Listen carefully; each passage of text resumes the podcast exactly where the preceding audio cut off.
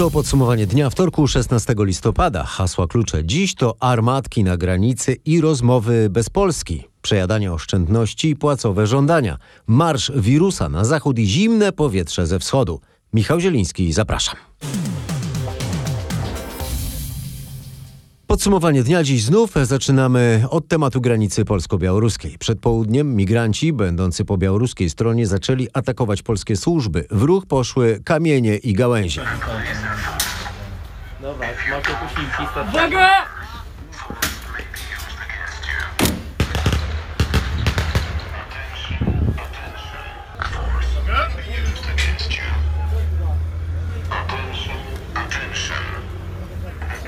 Polscy funkcjonariusze odpowiedzieli gazem łzawiącym i Ja w armatkami tej wodnymi. jestem e, tuż e, za linią armatek i za pododdziałem, który za tymi armatkami stoi w bezpośredniej e, bliskości linii granicy. W tej chwili na tym drogowym przejściu stoją cztery armatki, za nimi ustawiony jest pododdział złożony z funkcjonariuszy policji. Po stronie białoruskiej gromadzą się osoby, jednak na razie w naszą stronę na szczęście nie lecą żadne kamienie. Relacjonował nam w południe Tomasz Krupa z podlaskiej policji.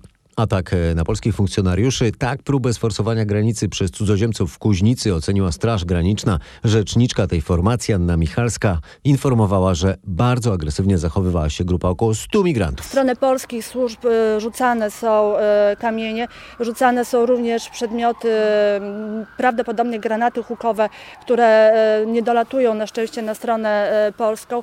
No, nie przypuszczam, żeby sami przyjechali na Białoruś, tym prawdopodobnie dostali to od służb białoruskich.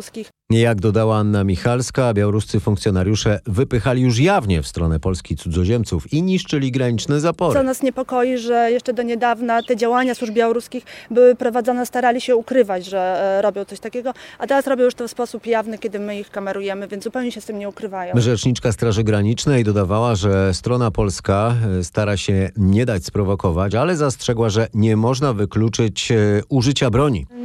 Będziemy się starali, aby tej broni nie użyć, zwłaszcza, że tutaj mamy po stronie nasz, po, po przeciwnej stronie migrantów, więc nie chcielibyśmy użyć, ale jeżeli będzie potrzeba, to na pewno się nie zawahamy. Podczas dzisiejszych starć poszkodowanych zostało siedmiu policjantów i strażniczka. Trafiły ich m.in. kamienie rzucone z białoruskiej strony. A mieszkańcy przygranicznych miejscowości coraz bardziej obawiają się, że sytuacja przerodzi się w regularny konflikt militarny. Grupy migrantów przechodzą e, przez e, wsie i mieszkańcy się temu już e, nie dziwią. Mówią, że widują ich regularnie od sierpnia. Przechodzą czasem, ale, ale zaraz ich, zaraz ich wojsko wylapuje. Tam za stodolą u nas to tam koczowali swoje ubrania, tam zostawali jedzenie i różne takie rzeczy. Tu jednego razu to y, za bramkę trzęśli, żeby wejść na posesję. Wyglądało, że to jest jakaś taka rodzina, bo były małe dzieci, większe, no i starszy był facet i no to około 10 osób. No. Mówili mieszkańcy przygranicznych miejscowości, a w Warszawie w sprawie kryzysu na granicy zebrali się prezydent, premier, ministrowie, przedstawiciele służb oraz sił zbrojnych. To spotkanie odbyło się w Biurze Bezpieczeństwa Narodowego. Po naradzie Jakub Kumoch z Kancelarii Prezydenta mówił, że możliwe jest uruchomienie artykułu 4 Paktu Północnoatlantyckiego.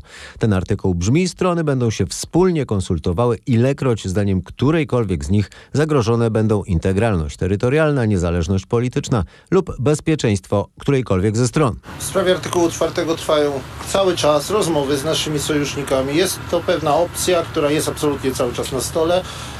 W momencie, kiedy przyjdzie czas na uruchomienie artykułu 4, no przypomnę, są to w sumie konsultacje, no to y, ten artykuł 4 oczywiście może zostać uruchomiony. Y, Najważniejsze są w tym momencie bezpośrednie rozmowy z naszymi sojusznikami, które trwają. Jakub Kumoch był też pytany o inne konsultacje, o rozmowy między Rosją i Białorusią, Niemcami i Francją. Rozmowy te dotyczą na granicy polsko-białoruskiej, ale Polska nie bierze w nich udziału. Polska strona była informowana prze, o, przez e, naszych niemieckich partnerów o zarówno rozmowie, jak i o jej treści.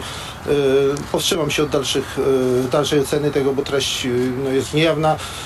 Natomiast no, trzeba jasno powiedzieć, że o ile y, kontakt tutaj z Łukaszenką ma, jest, jakiś, jest jakimś kontaktem, jak roboczym, no bo nie oznacza na pewno uznania przez Niemcy e, Łukaszenki za prezydenta, przecież doszedł, otrzymał władzę po, dzięki sfałszowaniu wyborów. No tyle e, rozmowy z Władimirem Putinem, które, które się toczą. No tutaj ma, mamy tutaj pewne obiekcje co do samego celowości, ponieważ przypominam, jest to granica mimo wszystko Białorusi. Wciąż jeszcze Białoruś jest niepodległym państwem, jest niepodległym państwem. Dla nas, dla Polaków jej niepodległość jest bardzo ważna. Staramy się tutaj e, nie traktować, e, traktować Białoruś, naród białoruski podmiotowo, nie przedmiotowo. Rozmowy o Polsce bez Polski. Co na to Polska? E, Pytaliśmy wiceministra spraw zagranicznych e, Pawła Jabłońskiego w porannej rozmowie w RMF FM. Z kim Polska rozmawia w tej chwili? Oczywiście rozmawiamy z Zachodem, to wiem, ale czy my rozmawiamy na przykład z Rosją o sytuacji na Białorusi? Rozmawiamy, tak, rozmawiamy i z Rosją, i z Białorusią na, na, różne, na różne sposoby, ale jeśli chodzi o rozmowy dyplomatyczne z państwami, które podejmują działania agresywne, to choćby się chciało, trzeba pamiętać o tym, że dyplomacja ze stroną, która po prostu jest niewiarygodna, która po prostu prowadzi działania w, w celu zwodzenia swojego przeciwnika, no, nie mogą same w sobie osiągnąć Ja celu. rozumiem, że nie możemy wierzyć e, Białorusinom, tak? Wielokrotnie- co, a co oni nam w ogóle mówią? Co Wielokrotnie mówią? były takie sytuacje, że rozmowy ze stroną białoruską prowadzone przez, także przez dyplomację e, innych krajów unijnych, w tych rozmowach padały różnego rodzaju zapewnienia o gotowości do deeskalacji, gotowości do zaprzestania tego procederu sprowadzania migrantów, gdy w tym samym czasie, czy dzień później, na polską granicę docierały kolejne transporty, więc poziom wiarygodności jest niezwykle niski i rozmowa dyplomatyczna niestety z tak nieracjonalnym, nie, niesłownym partnerem sukcesu przynieść nie może. Natomiast tego jeśli chodzi o działania dyplomatyczne, bardzo dużo działań podejmujemy na Bliskim Wschodzie. To jest niezwykle istotne, bo to, co dzieje się z liniami Bliski Wschód, lotniczymi... czyli właśnie chodzi o to, żeby y, kraje Bliskiego Wschodu nie pozwalały tym ludziom y, przelatywać na Białoruś. Dokładnie tak. Tam od początku września bardzo intensywna praca dyplomatyczna polskiego ministra spraw zagranicznych, litewskiego, dyplomacji unijnej. Angażujemy jak najwięcej uczestników do tego i skutki tego, to też oczywiście wymaga czasu, ale skutki tego mamy. Kolejne linie lotnicze zawieszają loty, zamykane są konsulaty Białorusi na Bliskim Wschodzie wschodzie tak naprawdę za moment będziemy mieć znacznie ograniczone możliwości działania, jeśli chodzi o Białoruś. Będzie, Białoruś będzie miała znacznie ograniczone możliwości działania w porównaniu do tego, co miała jeszcze w maju. Zapewniał Paweł Jabłoński w rozmowie z Robertem Mazurkiem. Całość tej rozmowy możecie zobaczyć na rmf24.pl. A wieczorem prezydent Andrzej Duda rozmawiał z prezydentem Niemiec Frankiem Walterem Steinmeierem o sytuacji na polsko-białoruskiej granicy. Według szefa prezydenckiego Biura Polityki Międzynarodowej Jakuba Kumocha prezydent opisał sytuację, ale również pokazał, jaki jest polski pogląd na działalność i różnego typu rozmowy wokół sytuacji na granicy. Tak to zostało ujęte.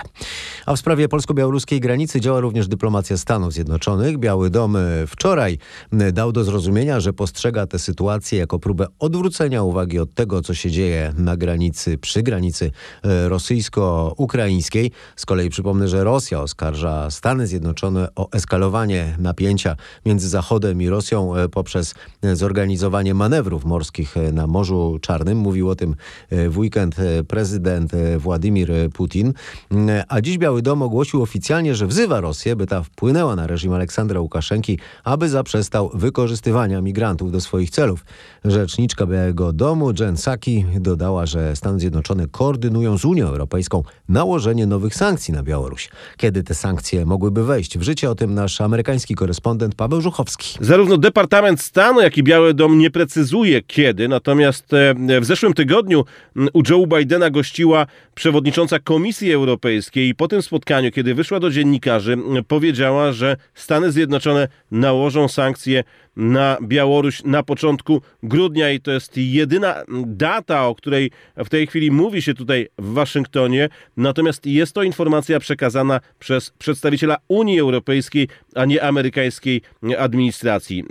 Szef resortu dyplomacji Antony Blinken mówił, że Stany Zjednoczone rozważają użycie różnych narzędzi wobec właśnie reżimu Łukaszenki. Na czy amerykański prezydent ma zamiar kontaktować się w tej sprawie z Władimirem Putinem? Właśnie w czasie konferencji prasowej Jen Psaki, sekretarz prasowa Białego Domu, zaprzeczyła podawanym informacjom, jakoby Biden planował rozmowę telefoniczną z Władimirem Putinem. Wiadomo, że Joe Biden nie ma zamiaru rozmawiać e, z Putinem e, w tej sprawie. E, No, są ponoć urzędnicy, którzy pozostają w kontakcie z Moskwą, natomiast sam Biden rozmawiać z Putinem w najbliższym czasie nie zamierza. Rozmawiał natomiast dzisiaj za pośrednictwem internetowych łączy z prezydentem Chin. Xi Jinping już na wstępie nazwał amerykańskiego prezydenta starym przyjacielem. Joe Biden z kolei podkreślił, że spędził z Xi mnóstwo czasu, kiedy obaj byli wiceprezydentami swoich krajów. Po spotkaniu nie ogłoszono żadnych konkretnych ustaleń. Według CNN, które powołuje się na anonimowe źródło w Białym Domu, ani rezultatem, ani nawet celem tego spotkania nie było wcale zmniejszenie napięcia między Waszyngtonem yy, i Pekinem, lecz raczej odpowiedzialne zarządzanie konkurencją pomiędzy dwoma supermocarstwami. Rosnące ceny sprawiają, że coraz więcej Polaków przejada oszczędności. Według raportu firmy Deloitte Global State of the Consumer Tracker prawie 1 czwarta ankietowanych wydaje ostatnio więcej niż zarabia. Ponad 40% ankietowanych spodziewa się wkrótce kłopotów z regulowaniem swoich zobowiązań finansowych. Ponadto w sondażu przeprowadzonym pod koniec października połowa badanych twierdziła, że odkłada teraz na później większe zakupy. Tylko 8% ankietowanych deklarowało, że nie przejmują się rosnącymi cenami. Podwyżkami cen przejmują się na pewno górnicy z Polskiej Grupy Węglowej, mimo że przeciętna płaca w tej firmie wraz z premią barburkową i 14 pensją to około 9 tysięcy złotych brutto. Związki zawodowe w tej największej w Europie firmie węglowej wskazują jednak, że rosnącym cenom nie towarzyszą podwyżki ich wynagrodzeń. Domagają się negocjacji i sugerują, że w przeciwnym razie dojdzie do protestów. Strona związkowa pisze w specjalnym liście o galopującej inflacji i rosnących kosztach utrzymania. To z kolei degradująco wpływa na górnicze płace. Jednocześnie według związkowców pracy w kopalniach jest więcej, bo węgiel teraz bardzo dobrze się sprzedaje. Zarząd PGG proponuje rozmowy w przyszłym tygodniu. Relacjonował z Katowic nasz reporter Marcin Buczek. Słuchajcie podsumowania dnia. Do 20 grudnia uruchomionych ma być dodatkowych 13 tysięcy łóżek dla pacjentów z COVID-19, z czego w listopadzie 7 tysięcy. Takie są zapowiedzi Ministerstwa Zdrowia. W ciągu poprzedniej doby odnotowano w całym kraju ponad 16 tysięcy nowych infekcji. Jutro zakażeń może być więcej. Tak mówił w rozmowie z naszym dziennikarzem Mariuszem Piekarskim rzecznik resortu zdrowia Wojciech Andrusiewicz, zauważając przy tym, że pandemia przesuwa się w Polsce ze wschodu na zachód widzimy już w województwach lubelskim i podlaskim wyhamowanie. Jeżeli tylko wzięlibyśmy pod uwagę ostatni tydzień, oczywiście on nie jest do końca miarodajny, bo mieliśmy 11 listopada, ale jednak pewnym odzwierciedleniem rzeczywistości jest. W ostatnim tygodniu na Lubelszczyźnie i Podlasiu mieliśmy spadki. Tam w tej chwili rośnie nam fala hospitalizacji, co jest świadectwem tego, że tam jesteśmy już na granicy tego szczytu czwartej fali. Czyli pandemia, czwarta fala przesuwa się na zachód. Biorąc pod uwagę fakt, że na zachodzie mamy więcej osób zaszczepionych niż na wschodzie, ta fala nie powinna dojść do takiego momentu jak w województwach lubelskim i podlaskim. W prognozach nic się nie zmienia. Końcówka listopada, początek grudnia, szczyt w okolicach 25 tysięcy. Prognozy cały czas ewoluują. Te centra prognostyczne tak naprawdę już teraz z tygodnia na tydzień zmieniają swoje projekcje. Najbardziej prawdopodobnym, uznawanym przez nas tym okresem, w którym osiągniemy szczyt, będzie to przełom listopada i grudnia i potem w połowie grudnia szczyt hospitalizacji. Znowu ponad 250-260 ofiar. Czy to nie powoduje ta liczba ofiar, zgonów, że należałoby podjąć bardziej radykalne działania, nawet spodziewając się protestów społecznych, chronić życie po prostu tych ludzi? Weźmy też pod uwagę, z czego wynika część tych zgonów. Jeżeli popatrzymy na wyjazdy karetek, w ostatnich dobach około 1500 pacjentów z COVID-em przewiezionych do szpitala. Z tym, że w granicach 700 pacjentów było ze zdecydowanie obniżoną saturacją. O czym to świadczy? Czekamy do końca. Czekamy do końca. Trudno powiedzieć, czy obostrzenia wpłynęłyby na to, żeby ludzie nie czekali do końca z przyjazdem karetki. Myślę, że dużą część tych zgonów dałoby się uniknąć. Po pierwsze przez zaszczepienie, a po drugie przez wcześniejsze wezwanie karetki. Z rzecznikiem Ministerstwa Zdrowia Wojciechem Andrusiewiczem rozmawiał nasz dziennikarz Mariusz Piekarski. A część ekspertów i lekarzy wzywa, by wzorem Austrii, gdzie objęto wczoraj lockdownem niezaszczepionych, również w Polsce ograniczyć im możliwość kontaktowania się z innymi ludźmi. E, Wśród wzywających do podjęcia tego rodzaju działań jest Marcin Jędrychowski, dyrektor Szpitala Uniwersyteckiego w Krakowie. Nie ma żadnych obostrzeń e, w naszym kraju, a tylko i wyłącznie obostrzenia w, istnieją w grupce e, rozsądnie myślących ludzi, którzy sami nie proszą, nie zważając na to, czy uwagę, czy coś wisi na drzwiach, czy nie wisi na drzwiach, zakładają maseczkę, stosują dystans, dezynfekują ręce. Jeżeli ty, tylko ktokolwiek z nas ma możliwość zaszczepić się przede wszystkim, a jeżeli ktoś e, ma możliwość otrzymania trzeciej dawki, to absolutnie apeluję, żeby ta trzecia dawka została, została przyjęta, bo to tak naprawdę jest jedyne nasze narzędzie ochrony. Z kolei we Francji w związku z zaostrzającą się tam falą epidemii koronawirusa już jest coraz więcej obostrzeń. W wielu miastach, innymi w znanych kurortach francuskiej Riviery, przywracany jest obowiązek noszenia maseczek na zewnątrz. Dzieci we Francji muszą znów nosić maseczki w szkołach. Co poza tym, jakie jeszcze obostrzenia są wprowadzane we Francji? O tym nasz paryski korespondent Marek Gładysz. Otóż rząd zapowiedział m.in. zaostrzenie kontroli podróżnych przybywających z tych krajów Unii Europejskiej, gdzie liczba przypadków zakażeń rośnie jeszcze szybciej niż we Francji. Chodzi m.in. o Niemcy, Austrię, Belgię, Irlandię, Holandię i Grecję. Muszą oni posiadać zaświadczenie o tym, że są w pełni zaszczepieni przeciwko koronawirusowi lub mieć negatywne rezultaty testów wykrywających COVID-19 zrobionych w ciągu ostatniej doby. Co więcej, rząd sugeruje, że już niedługo osoby w wieku od 55 lat, czy wręcz w wieku od 50 lat, będą musiały przyjąć trzy dawki szczepionki przeciwko koronawirusowi, żeby otrzymać tak zwane przepustki covidowe, które umożliwiają wstęp m.in. do kawiarni, barów, restauracji, niektórych galerii handlowych, kin, teatrów i pociągów ekspresowych. Do tej pory osoby te dostają przepustki po drugiej dawce szczepionki, ale ekspertów niepokoi fakt, że odporność organizmu wobec ataków koronawirusa zaczyna dosyć wyraźnie, choć stopniowo słabnąć mniej więcej po roku od przyjęcia drugiej dawki. Przypomnijmy, że prezydent prezydent Macron już wcześniej zapowiedział, iż od połowy grudnia wszystkie osoby w wieku od 65 lat będą musiały przyjąć trzy dawki szczepionki, żeby dostać wspomniane przepustki. Relacjonował nasz paryski korespondent, a e, na razie domy towarowe we francuskiej stolicy zyskały świąteczne dekoracje. Dla mnie to fantastyczne, każdego roku mnie to ekscytuje, ludzie robią zdjęcia, nagrywają i później wysyłają to swoim znajomym. Super.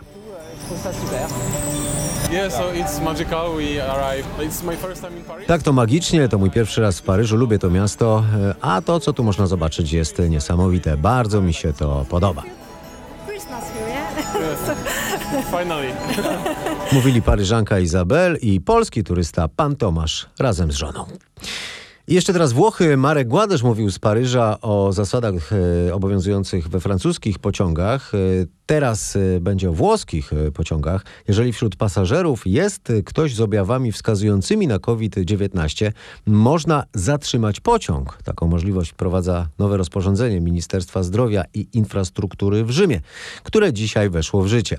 Poza tym na mocy najnowszego dekretu w sprawie bezpieczeństwa sanitarnego w transporcie na dworcach kolejowych, chodzi o te duże dworce, na przykład w Rzymie, Mediolanie, Florencji i innych dużych miastach, należy prowadzić kontrolę przepustek sanitarnych przed wejściem pasażerów do pociągów. Tak zwany Green Pass wymagany jest w pociągach dużych prędkości, a także w Intercity. A zima być może dowiedziała się o tych dekoracjach w Paryżu i próbuje również wprowadzić u nas przedświąteczną atmosferę. Tej nocy na południe kraju wyśle mróz. Pojutrze zima ma się już osobiście wybrać w polskie góry. Takie wiadomości od zimy przekazuje Ewa Łapińska, synoptyk z Instytutu Meteorologii i Gospodarki Wodnej. czwartek będzie pochmurno i deszczowo. Deszczowo będzie głównie na Podhalu, ale przejściowo mogą pojawić się tam też opady deszczu ze śniegiem. Wysoko w Tatrach mogą się pojawić opady deszczu ze śniegiem i samego śniegu. Tego śniegu w Tatrach nie będzie zbyt dużo, spadnie około 2-3 cm, natomiast miejscami no, może się zabielić. Jeżeli chodzi o temperaturę w czwartek, to na Podhalu wyniesie ona około 4, maksymalnie do 6 stopni, natomiast na szczytach Tatr wyniesie ona około minus 3 stopnie. Wiatr początkowo będzie umiarkowany, potem będzie się wzmagał do dość silnego, w porywach do około 60 km na godzinę. Tę prognozę przedstawiła dyżurna synoptyk z Instytutu Meteorologii i Gospodarki Wodnej, a nie więcej niż 50 km na godzinę. Można, przypomnę, jeździć po polskich miastach, ale to nie znaczy wcale, że nie zdarzają się tragiczne wypadki nawet na przejściach dla pieszych.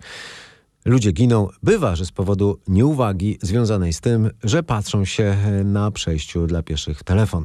E, Dlatego 18 najbardziej uczęszczanych przejść dla pieszych w Lublinie zostanie specjalnie oznakowanych. Przed dojściem do nich na chodniku wymalowane będą znaki z przekreślonym smartfonem.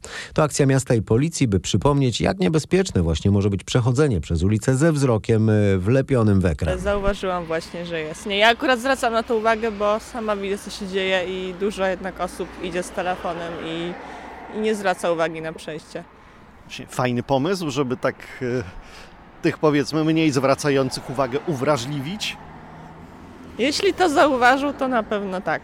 Jeśli właśnie spojrzał jednak na chodnik, a nie na telefon, to myślę, że to powinno zadziałać. Widziałam już i to nie pierwszy raz się z nim spotkałam. Co myślisz o tej akcji? No myślę, że jest y, bardzo ważna. No jednak jak patrzymy się w dół w ekran telefonu, to widzimy pod nogami, że jest jakiś obrazek i jednak ostrzega. Z nosem w telefonie, pochylony, patrzy tylko tyle co pod nogami. No niektórzy tak robią. Może to być skuteczna akcja? Myślę, że tak. Nawet żeby choć jedną osobę uchronić, to i tak warto. Oczywiście, że tak. Potrzebna bardzo, bo bardzo często widzę, że korzystają z telefonu, nie opatrzą, czy samochód jedzie, korzystają z telefonu. Właśnie za to mandat można dostać za Można. używanie. O właśnie, pani widzę Pani tutaj jest, właśnie idzie z telefonem. Choć niby, niby patrzy, nie? No niby przy patrzyła, uchu. ale często zdarza się, że nie patrzą. Problem jest Jest generalnie. problem, jest problem.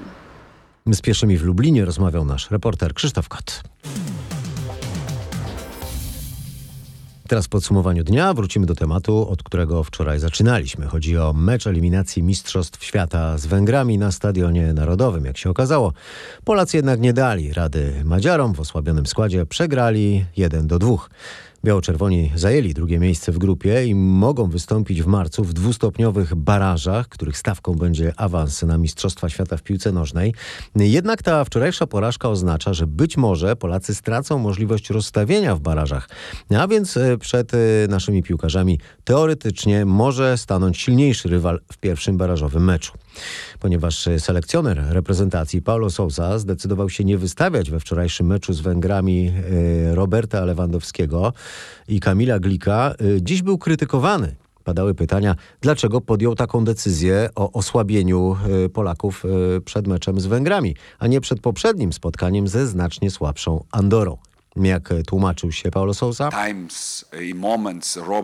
Tak się zdarza, że czasem brakuje Roberta i musimy radzić sobie bez niego, rozwijać się. Musimy oczekiwać innych zawodników, by oni też brali odpowiedzialność za grę, po to, by cały zespół mógł się rozwijać. Nadal sądzę, że była to bardzo dobra możliwość, aby nasza drużyna uczyniła krok naprzód bez Roberta Lewandowskiego, Glika czy Krychowiaka. Zawodników, którzy mają charyzmę i osobowość. Ale pamiętajmy jednak, że nie możemy liczyć na to, że oni zawsze będą w składzie kadry.